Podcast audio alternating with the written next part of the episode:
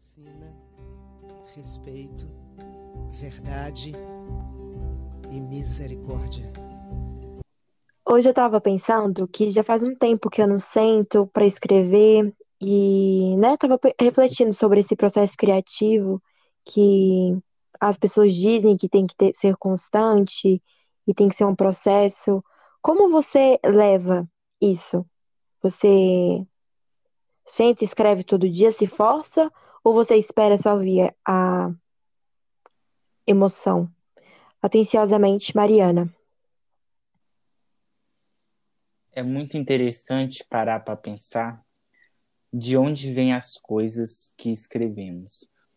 Porque tem dias que escrevemos coisas tristes em dias extremamente alegres. E tem dias que escrevemos coisas felizes em dias extremamente tristes. Porque é muito inconstante essa posição do escrever e principalmente escrever sobre aquilo que se sente. Teve um dia que eu estava num velório e lá sentado no velório eu escrevi sobre como era bom celebrar a vida. Era um poema extremamente feliz, sendo que eu estava passando por um momento muito triste, né? E que por vezes pode ser isso, né? Você passa por um momento triste para perceber que o que realmente é a felicidade é o equilíbrio, né? Mas eu diria que que as coisas que eu escrevo vêm muito mais daquilo que, que eu sinto. Eu senti, eu vou lá e escrevo. Eu não sento e espero, sabe? Eu simplesmente sinto. Eu sento assim, sento num lugar e sinto alguma coisa que me atravessa, aí eu fico louco para escrever, eu vou lá e escrevo. Eu também, eu, eu sinto isso quando eu tem que ser aquela coisa assim, caraca, veio. E aí eu tenho que anotar, porque eu vou esquecer aquele pensamento. Quantas vezes eu já pensei, não, depois eu escrevo e esqueci. E assim, na hora foi uma coisa muito boa, sabe? E às vezes não vem essa emoção, né? Não, não vem nada. Eu acho que eu, eu me forçava a escrever quando a gente estava no processo de finalização do livro. É, eu acho que isso aconteceu mais em Itu. E que né, você ficava, precisa de texto, precisa de texto, e eu não consigo, pelo amor de Deus, me deixa. E voltava uns 30 poemas. E aí sim, eu sentava e me forçava. Mas normalmente eu só sinto e vem. Eu não me obrigo. Porque é, eu lembro que ano passado, né, que a gente estava muito nesse processo e eu via muita gente falando assim, não, tem que ser uma constância. Eu acho que você é constante, né? Eu não tenho essa constância na minha escrita, de forma alguma, não tenho. E eu acho, não é porque você acha que você tem que ser constante, não, é de você mesmo. E eu acho que, que as pessoas criaram, criaram que tem que, ser, que ter essa constância na escrita, porque virou algo. O capitalismo arranja qualquer coisa, né? Uma máquina. E aí eu, particularmente, eu sou contra essa constância, assim, né, para forçar alguém a escrever, porque eu acho que, que a gente precisa, que precisa vir do coração, né? Aquela coisa que, que eu sempre converso com você. Não pode ser só comercial, porque se for só comercial, não vai ser você, não vai ter seu coração ali. E, e eu, particularmente, eu gosto de colocar a Mariana, quem eu sou ali, né? E eu acho que essa obrigatoriedade de escrever para produzir, etc, etc, é, é muito comercial, é muito capitalista e, e eu não gosto disso nas coisas. Embora para algumas pessoas é o ganha-pão e precisa, na maioria das vezes eu sou contra isso. Acho bem interessante você falar esse aspecto do capitalismo, porque teve uma época que eu escrevia para vender o poema, sabe? Literalmente. Eu fazia poemas sobre encomenda. agradável. Aí a pessoa me falava mais ou menos algumas coisas e eu escrevia sobre a, aquele olhar daquela pessoa. Os poemas ficavam muito, muito bons, porque não sei, alguma coisa me, me possuía no momento da escrita e O realmente dinheiro, meu saía, amor, o dinheiro. é, o dinheiro. E realmente saíam coisas assim maravilhosas. Eu nunca Mas consegui eu fazer acho, isso. mas mesmo assim, não saía de primeira o poema da pessoa. Sempre a primeira coisa que eu escrevia, eu ficava para mim, porque sempre partia do meu olhar, sabe? Sempre era aquilo que eu estava Interessante, sentindo. interessante isso. Então, não, não funcionava, sabe? Eu escrever de primeira para a pessoa. Eu tinha que escrever, por vezes saía até dois poemas assim que eu guardava para mim. E eu já, já usei poemas assim diversas vezes, porque afinal, aqueles poemas eram sobre mim, sabe? Não a outra, a outra pessoa. E eu não podia fazer isso, eu não podia vender meus sentimentos. E lá no ter...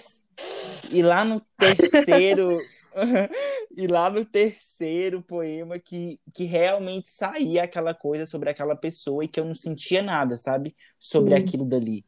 Ao mesmo tempo que eu não sentia, eu sentia, porque as palavras estavam saindo, sabe? As E palavras saíram estavam. de você, né? Você Sim. criou aquela combinação de palavras. É seu. E quando, e quando chegava assim na última, no último verso, eu ficava, Uau. meu Deus, meu Deus, sabe? Era literalmente quando quando você tá sentindo uma dor tremenda e você toma um, um remédio e a dor passa, ou aquela dor simplesmente passa, assim, sabe? Como você. é, Era usa muito. angustiante? Não, era que era é, angustiante, mas era como se fosse uma dor ao saber que aquilo dali que você estava escrevendo não era necessariamente um- uma, uma verdade para você, sabe? Era uma verdade do outro e para o outro que Nossa, isso também, me- isso também me mexe, mexe comigo quando eu tenho que fazer alguma coisa assim que é pra verdade do outro, não é pra minha.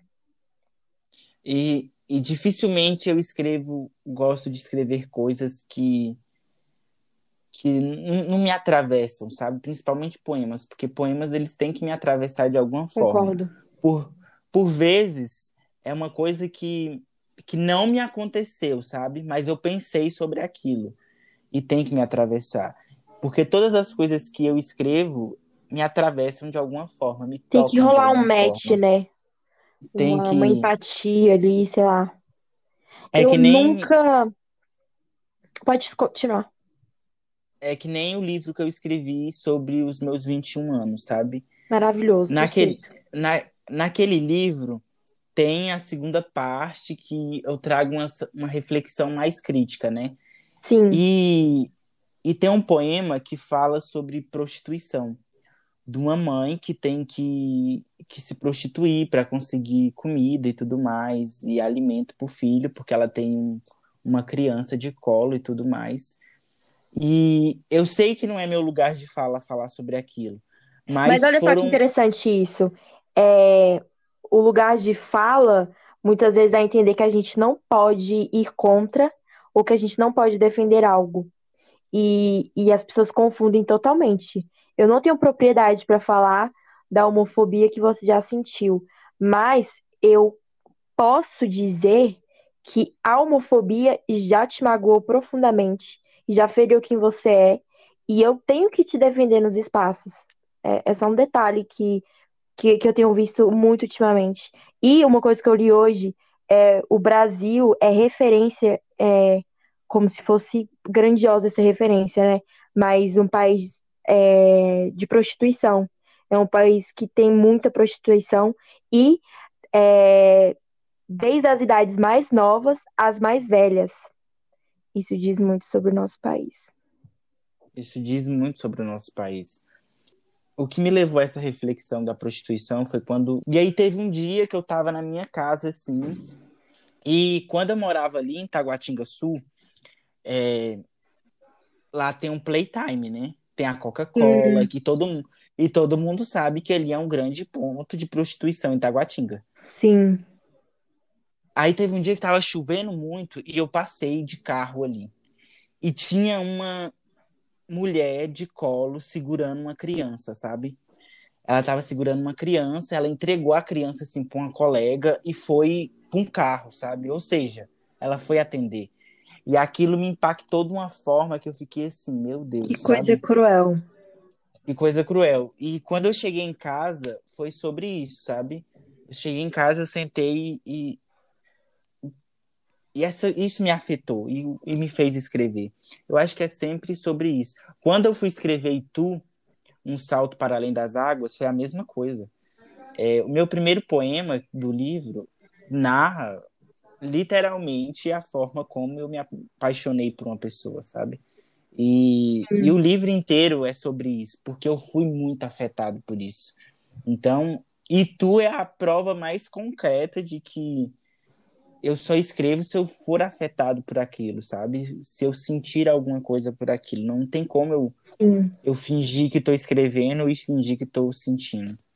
Não é que não é que eu não goste das coisas que eu escrevi para Itu, mas é porque é, como, como eu estava no, tava no limite da data que você tinha estipulado, muita coisa assim foi. E não são coisas ruins, são coisas boas, óbvio. Mas esse, o segundo livro, né? É, depois de tudo se fez verso, tudo, tudo, tudo ali tem muito sentimento, muita emoção nossa, sem, sem palavras para tudo que tá lá. E, e é, e... To, to, to, todos os temas me atravessaram demais. O seu livro de 21 anos, nossa, me impactou assim ferozmente. Chorei eu acho que... muito, muito. E eu acho que da segunda vez, né, quando a gente escreveu Depois de Tudo Se Fez Verso, foi muito mais fácil porque não teve aquela pressão toda de que, tipo, meu Deus, eu tenho que terminar até tanto tempo. Até porque e tu tinha aquela pressão de que tinha que terminar até uma certa data porque eu tinha que entregar o livro para uma determinada pessoa. Que acabou que o livro eu entreguei dois anos depois, né? Então. O meu aqui é meu livro de cabeceira. Eu olho pro lado, aqui pro lado, ele tá lá todos os dias me olhando. E eu sou apaixonada pelas ilustrações dele.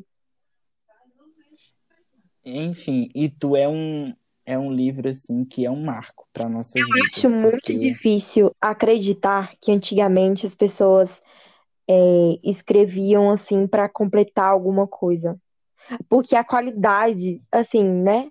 comparando mesmo, sabe? Comparando mesmo a qualidade de produção de músicas, de, de literatura que antigamente tinha.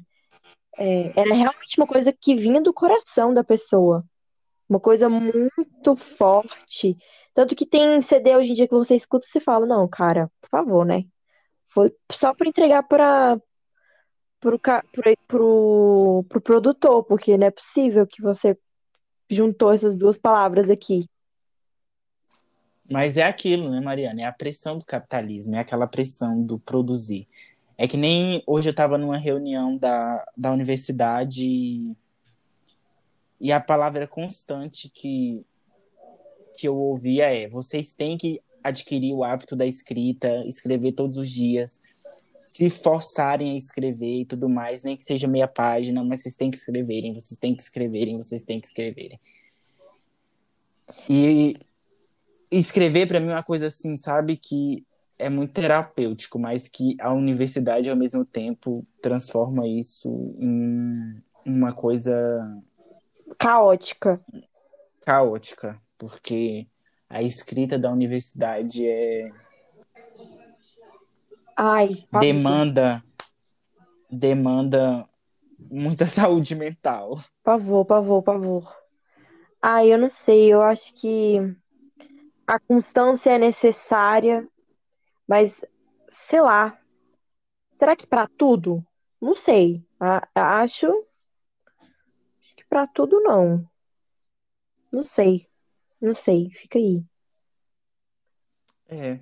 Mas eu acho que chegando nesse nesse final, eu acredito que o que faz a gente escrever e da onde vêm os poemas, as cartas, os textos, quando se tratam de coisas mais próprias e sentimentais, sem essa cobrança, daquela cobrança que você tem que produzir ou que você tem que escrever, eles vêm muito mais daquilo que eu chamo de estralo de consciência, sabe? Que é uma coisa que te afeta e a sua mente fica embaralhada e você escreve.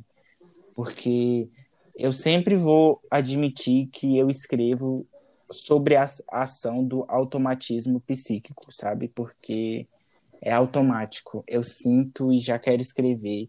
E quando eu não escrevo, isso se perde. E para mim é muito sobre isso. Eu é, estava estudando hoje sobre isso, né? Se tomar consciência, que você usou a palavra estralo de consciência. O tempo todo a gente está passando por situações que a gente não está 100% consciente dessas coisas. E quantas coisas, assim, é, viraram é, inspiração depois. E aí a gente fica, caraca, da onde veio isso? Mas veio daquele momento que, tipo assim, a gente não estava consciente na nossa vida. Mas que a gente vivenciou em algum momento. Mas que a gente, assim, não prestou atenção. Sabe, é como passar por uma rua todos os dias da sua vida, a mesma rua em algum momento, alguma coisa nessa rua vai te chamar a atenção que da outra vez não te chamou a atenção. E aí você olhou diferente e falou: caraca. E quantas coisas são assim, né, na nossa vida, com os nossos poemas, com as nossas cartas, com, com sentimentos. E quantas coisas a gente fica assim: caraca, velho, mas eu tava focando nisso o tempo todo. E isso aqui não era nada. É, eu vi, é, é o viver, né?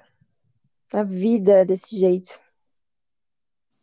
É, a vida é um emaranhado de coisas que nos atravessam e que nos motiva e que nos desmotiva e que levanta e sobe o nosso humor e o nosso astral. E assim é a escrita. Ora, você está disposto a escrever uma carta de 10 páginas e ora você está disposto a mandar apenas um emoji no WhatsApp. É tipo, me economiza. Me economiza. Atenciosamente, Mariana. Lucas.